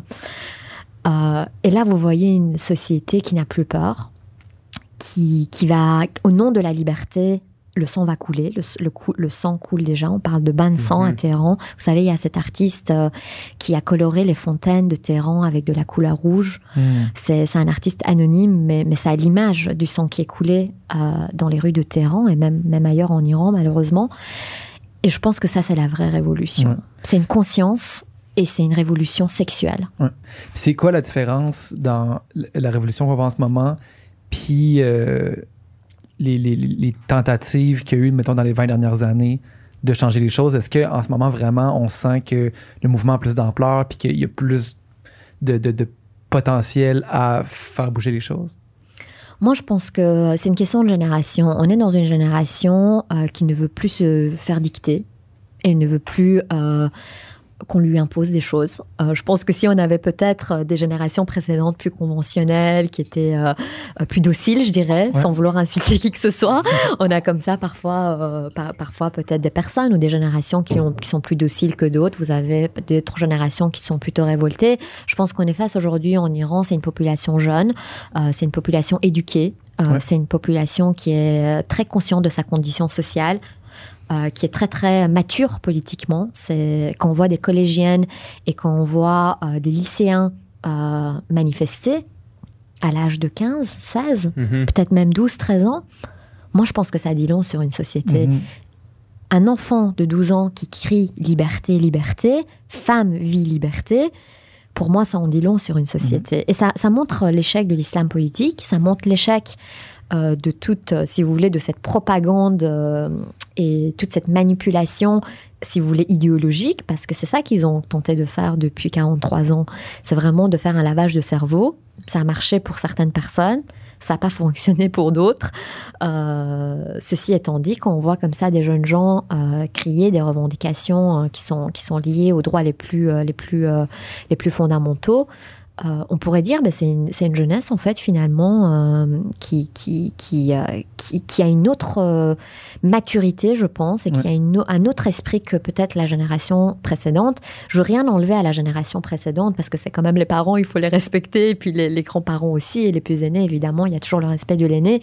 Ceci étant dit, la grande différence que moi je vois, c'est que c'est une génération 2.0, c'est une génération connectée, c'est une génération qui sait ce qui se passe à l'extérieur Mhm. et qui a envie de vivre sa jeunesse comme, euh, comme à Montréal, comme à New York, comme à Berlin, comme à Paris. Mhm. J'ai envie de tenir la main de ma petite amie, j'ai envie de- d'embrasser euh, mon copain, euh, je veux vivre ma sexualité comme je l'entends.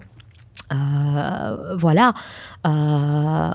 Et vous voyez, c'est ça la grande différence, moi, Mhm. je pense. Et c'est pour ça que je parle d'une révolution sexuelle, Ouais. parce que je pense que cette génération-là euh, est, très, est très conscient euh, de ce qu'il pourrait avoir comme vie et ce qu'il n'a pas Mhm. comme vie. Ouais. Et, et c'était peut-être pas le cas des générations précédentes. Peut-être que les générations précédentes, ils se disaient bon, ben, on va aller avec le, le flot, euh, on va voir, Euh, c'est comme ça, ben, qu'est-ce qu'on peut. euh.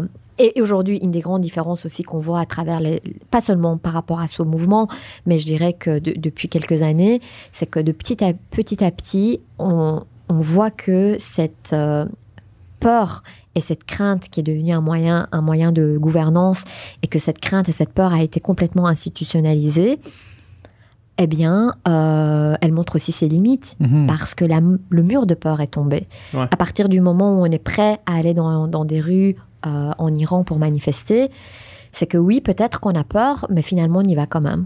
Ouais. On y va parce qu'on on- on croit à un changement et parce qu'on ne veut plus, on ne veut plus d'avo- de, de- on ne veut plus en fait vivre sous un État euh, dans une société islamique.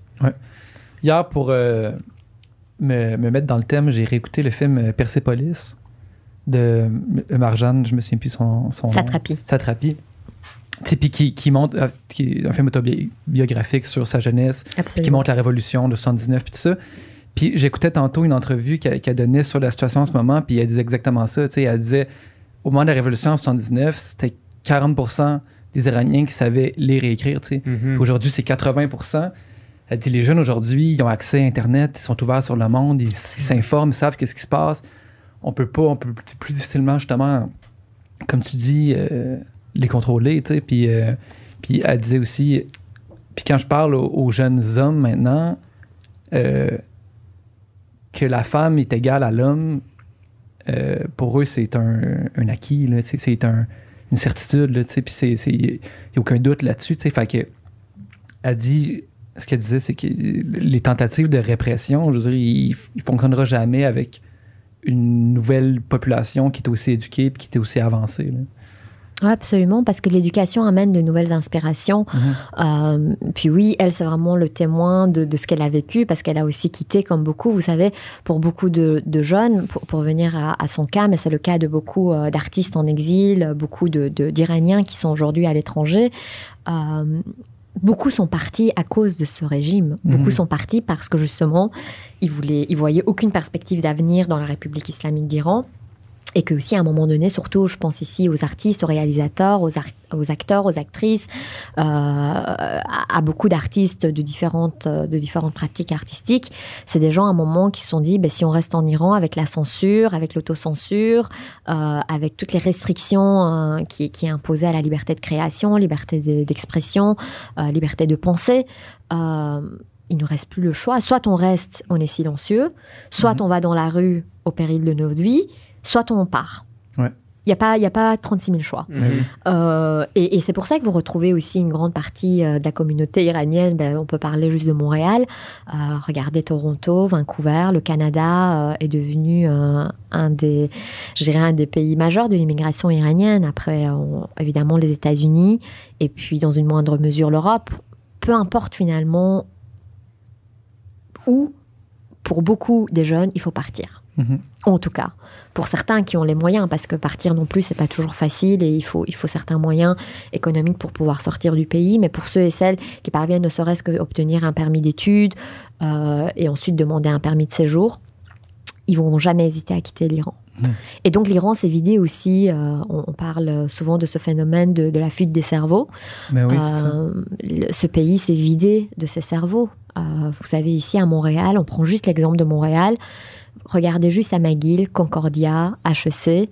Vous avez un nombre important d'étudiants iraniens et on les retrouve où? En ingénierie, en médecine, en informatique, dans une moindre mesure en sciences sociales.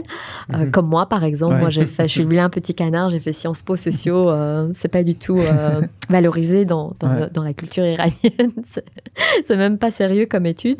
Enfin bref, il faut aller vraiment vers des, vers des, vers des, vers les sciences pures parce que voilà, il y a tout aussi euh, cette culture qui valorise, qui, qui a toujours valorisé les études, mais davantage évidemment les, les sciences pures, Ouais. euh, au détriment parfois malheureusement de, de- de- des sciences humaines. Quoique maintenant la tendance commence à changer Ouais. parce que même pour cette génération, par exemple, il y a une valorisation des domaines artistiques. On Ouais. voit justement qu'il y a une professionnalisation qui se fait à travers ces domaines-là.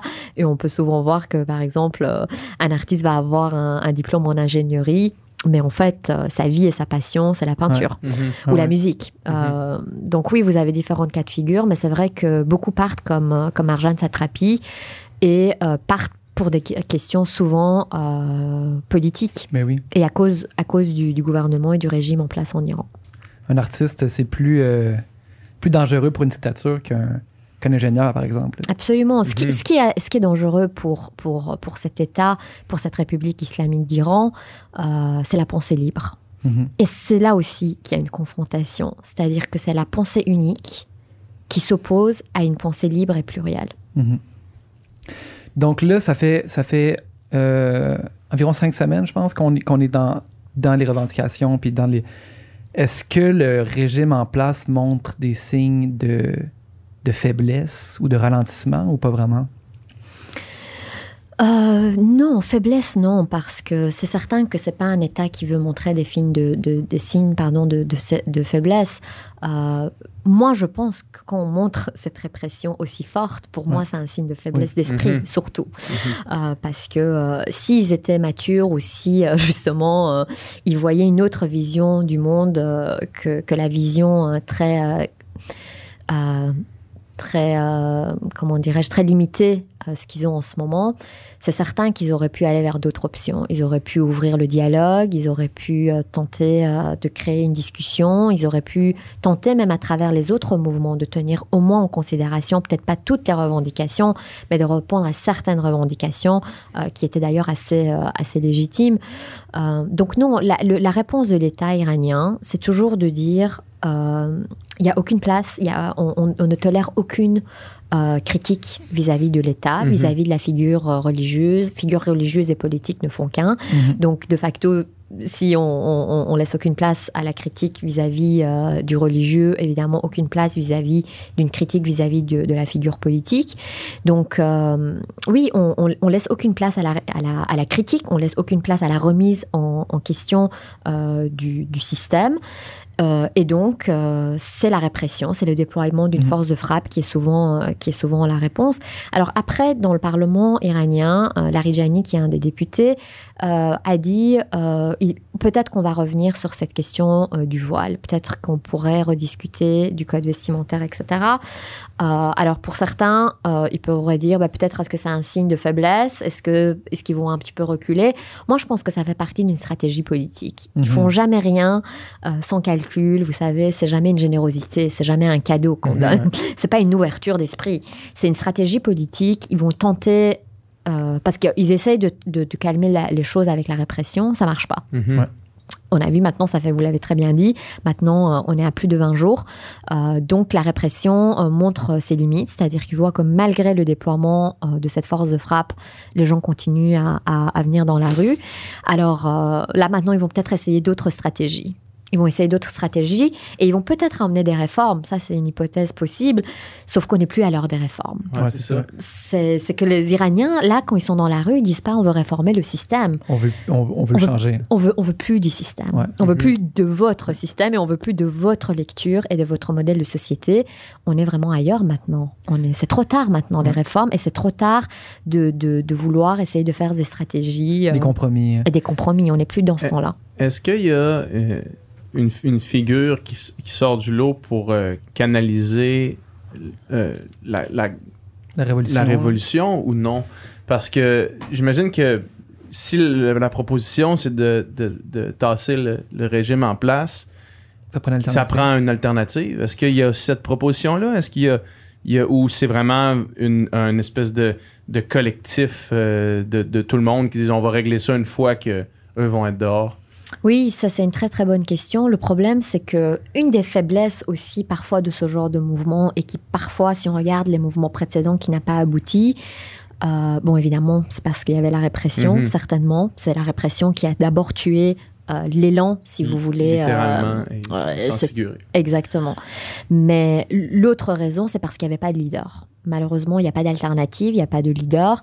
Et il faut savoir aussi que quand on regarde la, population iranienne, vous regardez juste la diaspora iranienne ici, c'est une diaspora qui est quand même pas mal divisée politiquement. ils n'ont pas les mêmes couleurs politiques. Il y en a certains mm. qui sont pro-royalistes, d'autres qui sont euh, pro-communistes, euh, gauche. Vous voyez, on a différentes tendances. Le problème à ça, il n'y a, a, aucun souci d'avoir différentes couleurs politiques. C'est correct. Le problème à ça, c'est qu'il n'y a pas d'entente sur un leader. Mhm. Euh, et je pense que ce qu'il faut voir aujourd'hui, c'est un collectif. C'est un collectif qui a pour objectif de mettre fin à un système. Mhm. Après, je pense que, comme, comme tu l'as très bien dit, peut-être dans un deuxième ou troisième étape, il faudrait sérieusement parler de c'est quoi l'alternative. Et, le, et la chose la plus dangereuse, c'est que même si on regarde les autres pays, euh, du Moyen-Orient ou des pays, euh, même, même si l'Iran n'est pas un pays arabe, mais si on compare avec euh, des pays euh, arabo-musulmans, ce qu'on se rend compte, c'est que à chaque fois qu'il y a eu un changement et un départ en fait de, du gouvernement en place, ce qui est arrivé n'a pas été en fait une meilleure option. Mm-hmm. Donc ça, c'est toujours le danger de dire qui va venir après, ça va être quoi l'alternative. à l'heure où je vous parle, il n'y a pas d'alternative, il n'y a pas de nom, il n'y a pas de, groupe qui s'est manifesté ou qui en tout cas bénéficie d'une forme de légitimité mhm. pour l'ensemble de la population iranienne. Mhm. Est-ce que de garder le système démocratique avec le président qui est élu, mais de, en, tassant justement le côté euh, euh, du, leader, du guide suprême, est-ce que c'est quelque chose qui potentiellement pourrait, ben, faudrait que tout, tout parte euh, du même coup? Est-ce que tu peux répéter la question? J'ai pas bien si, ben, compris. parce qu'on a le président qui, qui, qui est élu versus le guide suprême. Est-ce qu'on peut se débarrasser du guide suprême en gardant l'autre euh, l'autre partie qui est plus démocratique, si on veut, ou faudrait tout tasser du même coup? Il y, a plein d'hypothèses possibles. Euh, le, gros souci, c'est qu'ils sont tous liés les uns par les autres. C'est tout un système, en fait. C'est vraiment un clan. Euh, c'est vraiment tout un système qui se tient les uns par les autres. C'est tout ça, pour moi, ça fait partie d'une seule et même classe, qui est une classe euh, minoritaire. J'ai pas envie de dire élite, parce que pour moi, c'est pas une élite, mhm. mais c'est un clan. C'est un groupe de personnes qui ont le monopole de la force, qui ont, qui ont les pleins pouvoirs. Euh, et qui font partie du même euh, système. Et ça reste en fait euh, un groupe de privilégiés. Donc, peut-être qu'à l'intérieur, il pourrait avoir des divisions. peut-être qu'à un moment donné, souvent on a parlé des gardiens de la révolution, qui pourraient finalement s'ériger contre le guide suprême ou contre l'État. sauf que le problème, c'est que l'ensemble de ces organes et l'ensemble des différents acteurs qui composent le système ont des privilèges avec le pouvoir actuel. Mhm. Et généralement, les privilégiés veulent, veulent, jamais, ils veulent pas faire changer le statu quo et puis ils veulent pas remettre en question leurs propres privilèges. Est-ce que, excuse, euh, euh, est-ce que le, en ce moment, le, les revendications gagnent du momentum plus le temps avance ou bien ça semble se calmer? Est-ce que c'est quelque chose que tu penses qui va continuer de prendre de l'ampleur, faire faire boule de neige encore, encore plus. Puis c'est difficile à dire parce que les informations qui, qui, qui, viennent arrivent un peu en compte-goutte. Donc, euh, euh, moi, je pense que la, la, mobilisation va continuer. La répression va continuer aussi. Euh, ce qui s'est passé ces derniers jours, bon, il y a eu, vous savez, il y a eu un cyberattaque à la, au journal télé. Donc pendant quelques secondes, on a montré euh, euh, la photo justement du guide suprême Ali Khamenei avec un viseur sur sa tête entouré de flammes. Et donc euh, il y avait des messages de, il y avait des messages de menaces en disant ben voilà c'est la fin, pense à partir. et puis il y avait les photos des victimes qui étaient en bas de la mmh. page. Mmh. Donc c'est vraiment la chaîne nationale en plein journal téléjournal. Il y a eu cette attaque, ce qu'on appelle cyberattaque. Ça a duré que quelques instants, mais c'était intéressant de voir comment finalement euh, on est en train de s'organiser. Les Iraniens commencent à s'organiser. Ils, bénéficient d'une solidarité euh, à l'international. Il y a des gens de plus en plus, beaucoup de gens reprochent le silence en disant. Ben, c'est euh, ça, ma, question que, je voulais poser, c'était par rapport à ça. C'est qu'en est-il de l'appui international? Parce que il n'y a aucun personne qui prend position, personne semble vouloir se mêler de ça, tout le monde semble vouloir laisser laisser l'Iran euh, mettre de son propre sort, ce qui est, j'imagine, euh, essentiellement euh, ce, qui, ce qui va se passer, mais l'appui international est où? C'est une bonne question. c'est d'ailleurs ce qu'on reproche en fait à tous les démocrates de ce monde en disant mhm. où vous êtes en fait. et ce silence est considéré comme criminel parce qu'on est en train de, de, de, tuer des, des, des, gens on est mhm. en train de faire disparaître en fait des personnes euh, de manière si facile, de manière si aisée. Et, euh, c'est vrai que la population iranienne et puis même la diaspora, les communautés, la, communauté iranienne à l'extérieur du pays se sont aussi révoltés et indignés par ce manque en fait finalement de prise de position. Bon, il y a eu des condamnations euh, au niveau du discours politique en disant on condamne ce qui se fait en Iran. Bon, on a même entendu de la part euh, de Monsieur Justin Trudeau euh, des sanctions, des sanctions aux, élites encore une fois. Exactement, ils ont ils ont pris la décision évidemment de cibler des personnes qui sont sur le territoire canadien qui serait ici probablement pour faire de l'espionnage, espionnage industriel ou autre. Euh, on, a vu aussi certaines personnes ont été identifiées dans les manifestations. Là à Montréal, d'ailleurs, dernièrement, il y a une vidéo qui circule beaucoup sur les réseaux sociaux où on montre en fait euh, un homme euh, qui a pris des photos et des vidéos des manifestants et puis il est parti. Sauf qu'il a eu une altercation avec d'autres jeunes, d'autres manifestants en disant qu'est-ce que tu fais? Mm-hmm. Tu travailles pour qui? Euh, critique le gouvernement publiquement. Pourquoi tu participes pas au slogan? Pourquoi tu dis rien? Mhm. Et le, ce monsieur a baissé la tête, puis il est parti. Et donc, euh, oui, on a, on a remarqué en tout cas qu'il y avait des présences euh, un peu spécifiques dans ce genre de manifestation, parce que bon, vous savez, il y a beaucoup de monde dans, dans l'espace public, il y, a, il, y a, beaucoup de manifestants, on ne sait pas forcément qui est qui, euh, mais évidemment, le gouvernement au niveau fédéral ont pris la décision d'identifier des personnes. Évidemment, ils sont interdits, soit ils vont être renvoyés en Iran, soit ils sont interdits de séjour sur le territoire canadien. Alors ça, c'est très bien parce que c'est une manière de, protéger la diaspora qui est ici, euh, surtout une diaspora qui, est maintenant engagée politiquement, qui, qui vient aussi dans l'espace public, etc. Euh, donc oui, mais vous savez, les sanctions contre l'Iran, il y a eu aussi dans le passé, on peut parler juste des sanctions économiques euh, sur le dossier nucléaire. Mm-hmm. Qu'est-ce que, en quoi est-ce que ça a contraint l'Iran? Il y, a eu un, il y a un boycott qui existe euh, depuis, euh, depuis, euh, depuis la prise d'otage de l'ambassade américaine en Iran. il y a eu beaucoup de sanctions vis-à-vis de l'Iran, le boycott, les sanctions. L'Iran a été un État paria, l'Iran a été mis au banc de la scène internationale suite justement à cette prise d'otage au début de la Révolution. La vraie question pour moi qu'il faut se poser, c'est de comprendre pourquoi les pressions ou les sanctions ne fonctionne pas ça, c'est une véritable question à mhm. poser, évidemment, à, des, à, à, nos, à nos, représentants politiques, puis euh, à, ceux et celles qui nous gouvernent. C'est de savoir pourquoi vous ne parvenez pas aujourd'hui, avec tous les moyens que vous avez, technologiques, économiques, financiers. Vous avez pu faire pression sur la Russie. Mhm. Vous pouvez pas faire pression sur l'Iran? Mhm. Pourquoi? C'est quoi la raison qui explique que euh, vous réagissez pas? Puis concrètement, vous pouvez pas bloquer d'une manière ou d'une autre ce que l'État iranien est en train de faire. Est-ce qu'il y a des théories selon pour, pour lesquels c'est, c'est- ça fonctionne pas, pour lesquels c'est pas efficace, pour lesquels on le fait pas? Est-ce qu'il y a des, des, des, des, des liens qui peuvent être tracés? Je, que j'ai, Les ententes. j'ai euh, j'ai de la misère à comprendre. Ouais, ouais. Ce ce qu'on reproche, par exemple, ce qui, ce qui est beaucoup, ce qui a beaucoup circulé sur les réseaux sociaux, vous savez, les Iraniens euh, adorent le débat politique. Ils ont très engagés sur les questions politiques. Ce qui circule euh, dans beaucoup de critiques, c'est de dire, par exemple, pourquoi Emmanuel Macron a rencontré le président iranien Raisi à l'Assemblée générale qui a lieu justement au mois de septembre 2022 Mhm. pourquoi ils se sont rencontrés, puis pourquoi il lui a serré la main? Serrer la main à un dignitaire euh, iranien, c'est hautement symbolique. C'est une marque de respect. C'est une marque de respect, c'est une entente. Mhm. Une entente sur quoi?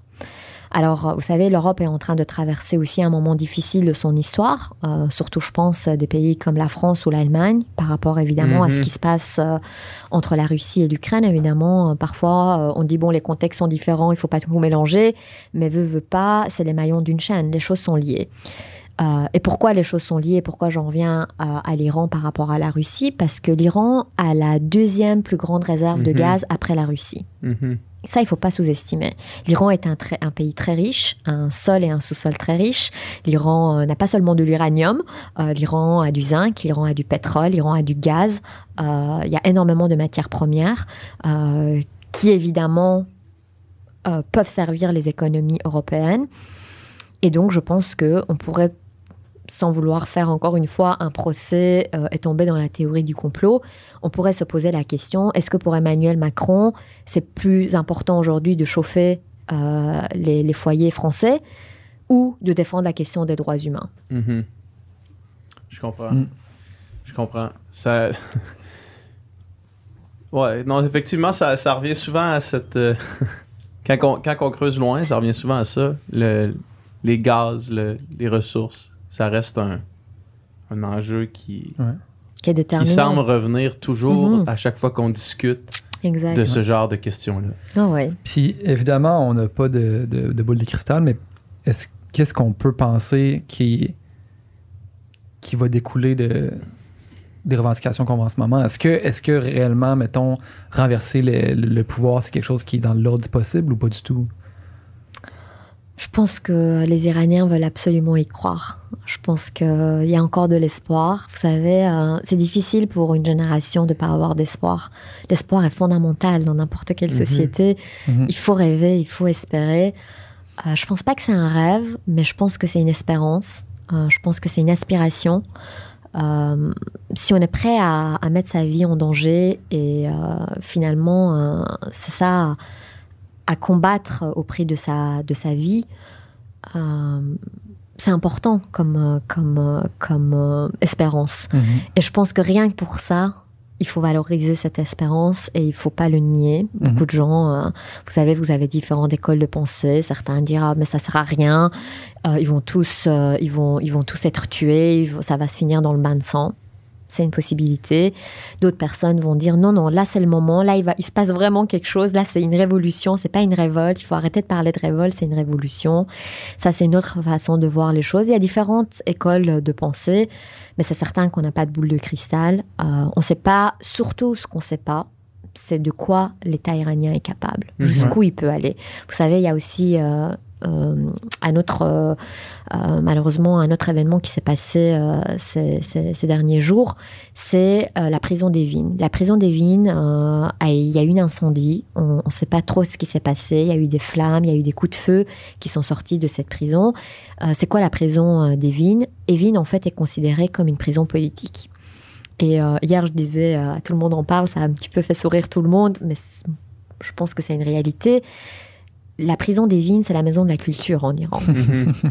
Parce que qui on retrouve dans cette prison? Ben, On trouve euh, des écrivains, des euh, artistes, Ouais. euh, des militants, des activistes, des étudiants, des journalistes, des avocats Ouais. qui euh, défendent la question des droits euh, humains. Vous savez, on a des avocats qui viennent défendre d'autres prisonniers Mhm. politiques ou des étudiants, mais ils se retrouvent aussi Mais emprisonnés. prison, ouais.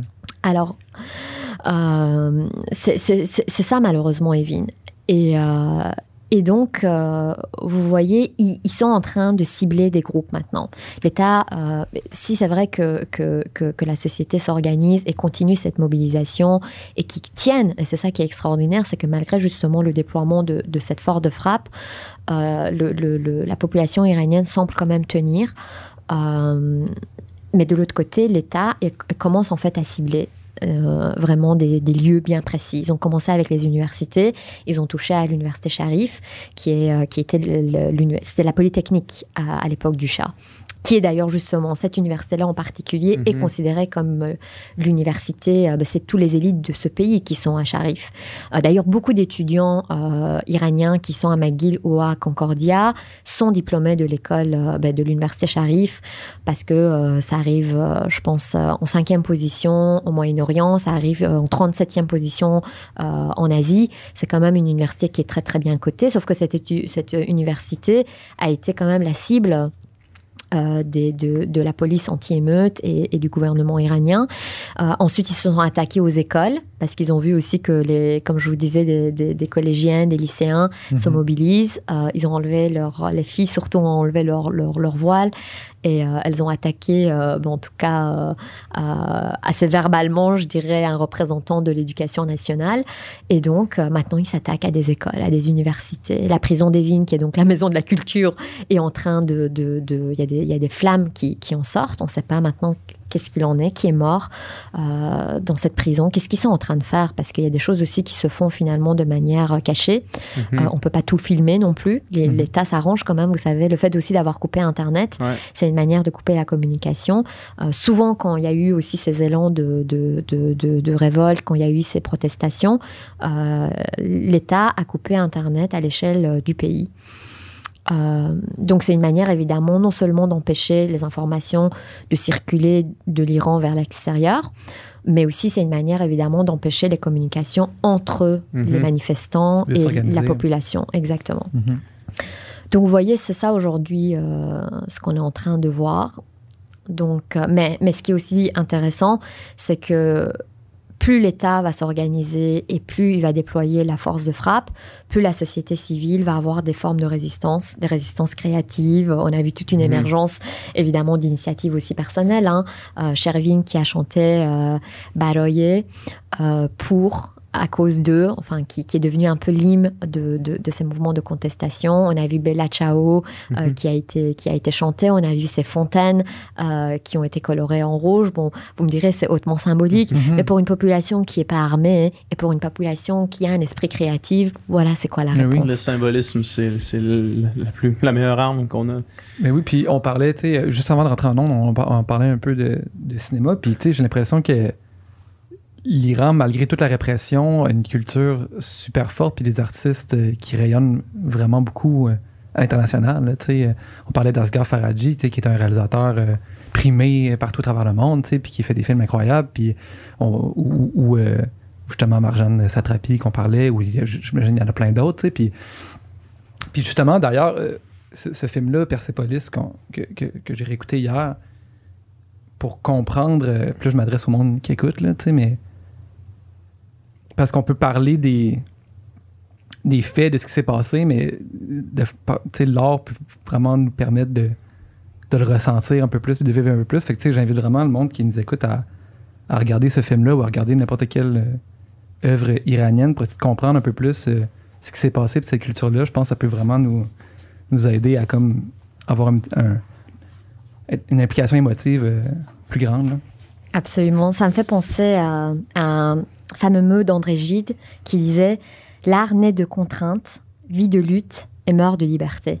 Hmm. Et je pense que c'est un esprit euh, qui, euh, qui est vraiment partagé par ce qu'on est en train de voir par ces artistes mhm. iraniens. C'est des artistes, vous savez, la censure existait avant la République islamique d'Iran. La censure existe encore aujourd'hui. Elle a changé de forme, elle a changé de nature, elle a changé de moyens. Euh, ce qui est d'autant plus terrible, plus que la censure euh, dans le milieu des arts et dans la création artistique, c'est l'autocensure. Aujourd'hui, vous avez aussi beaucoup d'artistes de, qui se sont autocensurés, mais on voit à juste titre, et vous l'avez très bien dit, le cinéma iranien, le fait justement d'être dans des contextes toujours de contraintes, euh, de censure, ils ont tenté toujours de trouver des détournements, euh, des manières d'apporter, euh, d'amener un, d'amener un message, ou en tout cas de parler peut-être des choses qu'on veut cacher, parce que finalement, le cinéma, c'est quoi? Le cinéma, c'est aussi une belle manière de parler de la vie, de Mhm. parler des enjeux. en Iran, c'est assez flagrant de partir de ces questions existentielles, de ces enjeux de société, finalement, où on ne peut pas débattre dans la société euh, de manière ouverte et de manière bienveillante. euh, à travers euh, le, langage, si vous voulez, visuel, à travers le langage cinématographique, on voit que ces artistes euh, veulent s'exprimer, veulent en tout cas tenter d'ouvrir des brèches euh, pour tout simplement s'exprimer, pour tout simplement avoir la possibilité euh, de pouvoir débattre euh, de quelque chose qui les touche individuellement ou qui, nous, qui touche la collectivité dans son ensemble. Mhm. Mhm. On parlait de, tu me parlais juste avant de, qu'on, qu'on commence à tourner aussi que- d'un article que tu as écrit justement sur le, Le cinéma iranien. puis oh, pour qu'on le mette dans la description, puis tu nous en parlais un peu? Oui, oui, oui. Alors, euh, cette- cet article a été, euh, a été écrit dans la revue Diplomatie. Ça a été euh, publié à Paris. Je pourrais vous mettre, vous envoyer la version PDF. Mhm. Puis si jamais vous voulez le, le- le diffuser, euh, c'est dans le cadre en fait d'un numéro spécial sur l'Iran. Donc si jamais euh, les personnes qui nous écoutent souhaitent aller un peu plus loin aussi sur d'autres euh, questions euh, liées à l'Iran, le Mhm. numéro est sorti au mois d'août, donc euh, c'est assez récent. Euh, genre, je vous enverrai les références. Euh, alors le- le- la- le- l'article en fait revient sur certains certains films. Donc là, je donne des références justement si euh, certaines personnes qui nous écoutent euh, veulent avoir euh, des références au niveau des, des réalisateurs et réalisatrices, parce qu'il y a aussi des, des réalisatrices iraniennes Mhm.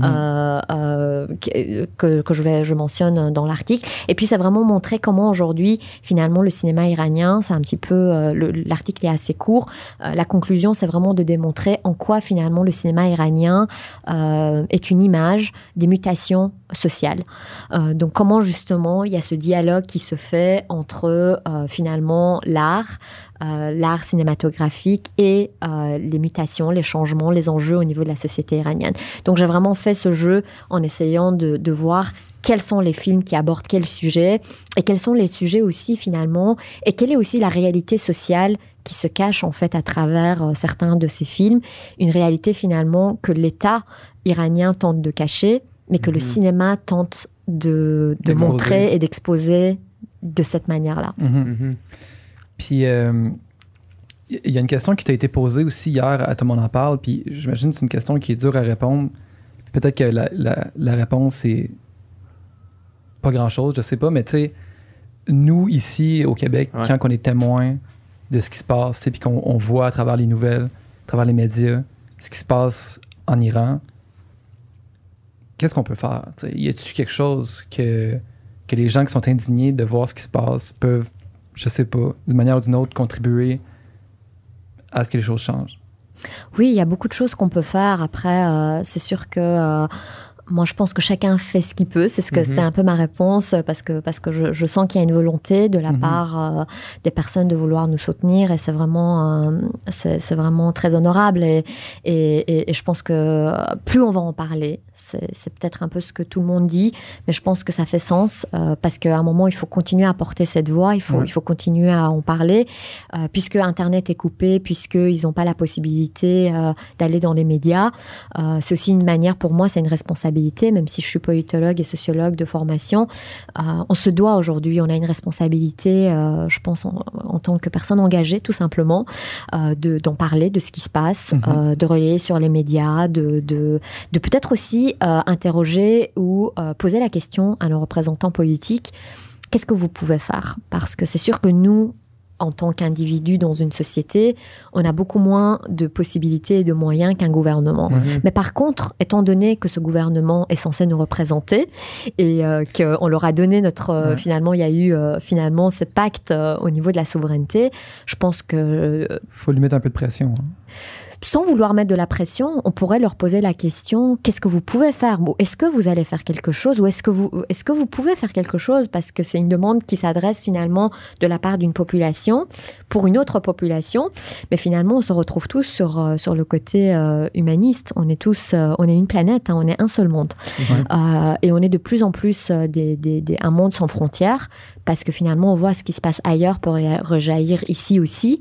Et ce qui est important, c'est de, de, créer cette solidarité, je pense, internationale et surtout demander à ceux et celles qui nous dirigent et à ceux et celles qui ont les moyens de véritablement prendre euh, des, des, des, des positions. Et c'est plus, plus loin que des positions. Je pense qu'aujourd'hui, on n'attend pas forcément un discours.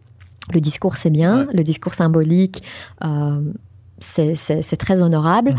Euh, mais ce qui est mieux et ce qui va véritablement changer les choses, c'est des actions concrètes. Mhm. Il faut maintenant arrêter d'être dans le discours. Il faut concrètement, qu'est-ce que euh, nos dirigeants peuvent faire? Qu'est-ce que la mairesse de Montréal peut faire aujourd'hui? Moi, j'aimerais demander à Valérie Plante, mhm. qu'est-ce qu'elle pourrait faire, étant donné que c'est une femme et que je sais qu'elle a pour souci euh, la question des femmes, la condition des femmes. Est-ce qu'on pourrait appeler une des rues de Montréal Marsa Amini? Mhm. Est-ce qu'on pourrait faire en sorte que cette mort, finalement, euh, puisse ne pas être, euh, comment dirais-je euh, En vain. En vain, exactement. Mhm.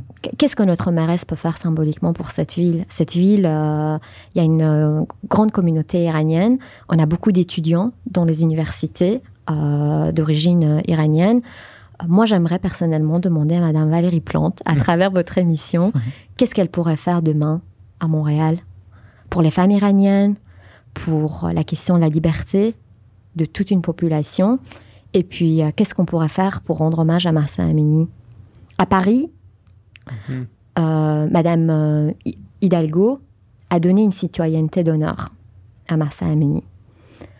Montréal pourrait, pourrait, pourrait se positionner par rapport à ça. Je pense que parfois on peut faire aussi symboliquement, mais faire un acte concret, un mhm. geste fort, un, geste qui peut être euh, la signature de notre ville. Notre ville est une métropole culturelle, euh, c'est une, euh, c'est une ville très diversifiée.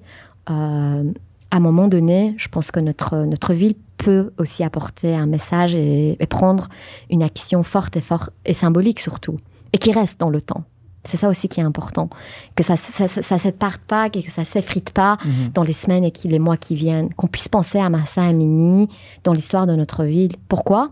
Parce que c'est une jeune femme de 22 ans, parce que euh, sa mort euh, est inacceptable, et parce qu'en tant que ville, on se positionne sur une lutte qui est une lutte pour les femmes, qui est une lutte pour les droits euh, humains je pense que euh, voilà, je m'adresserai euh, à Valérie Plante et puis chacun d'entre nous, on peut, on peut lui poser la question.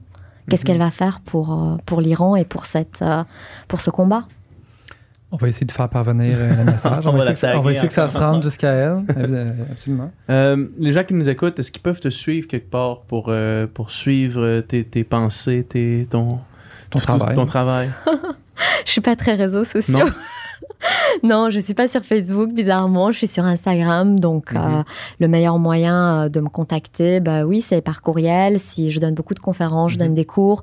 Donc, euh, si les personnes veulent me suivre ou passer par la chaire Raoul Durand, je suis attachée à la chaire Raoul Durand. Est-ce que tu es sur Twitter? Je suis pas sur Twitter ah. non plus. Je devrais. Hein. Oui, tu devrais, tu devrais. oui, je suis un petit peu euh, pas contre-courant de mon époque, mais je trouve que oui, les réseaux sociaux sont, sont un outil extraordinaire. D'ailleurs, on voit à quel point ça mhm. peut servir.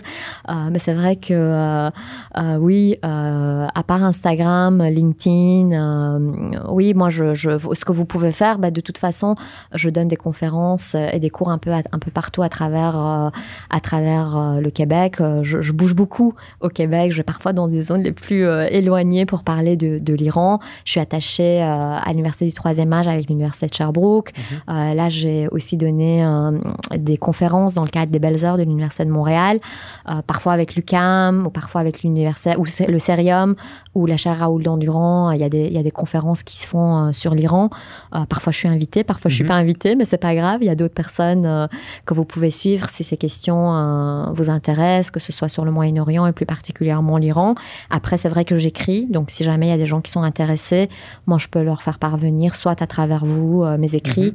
Mhm. Euh, je pense que c'est ma modeste contribution mm-hmm. de partager mes écrits. Et puis, si les gens veulent me suivre sur Instagram, ils sont les bienvenus. Mais je suis moins active malheureusement sur. mais je suis même pas sur Facebook et Twitter. Donc, mm-hmm.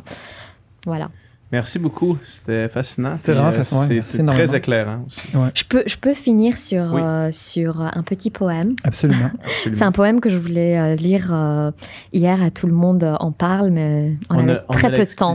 Vous avez l'exclusivité. C'est un poème, en fait. c'est un, un, un, poème de Paul Éluard. Je ne vais pas vous lire tout le poème, mais, mais, mais j'inviterai, en fait, les gens qui nous écoutent à redécouvrir ce, ce poème. Et je pense que ce poème résume bien l'esprit aujourd'hui euh, des manifestants dans les rues euh, de Téhéran et, d'ailleurs euh, en Iran.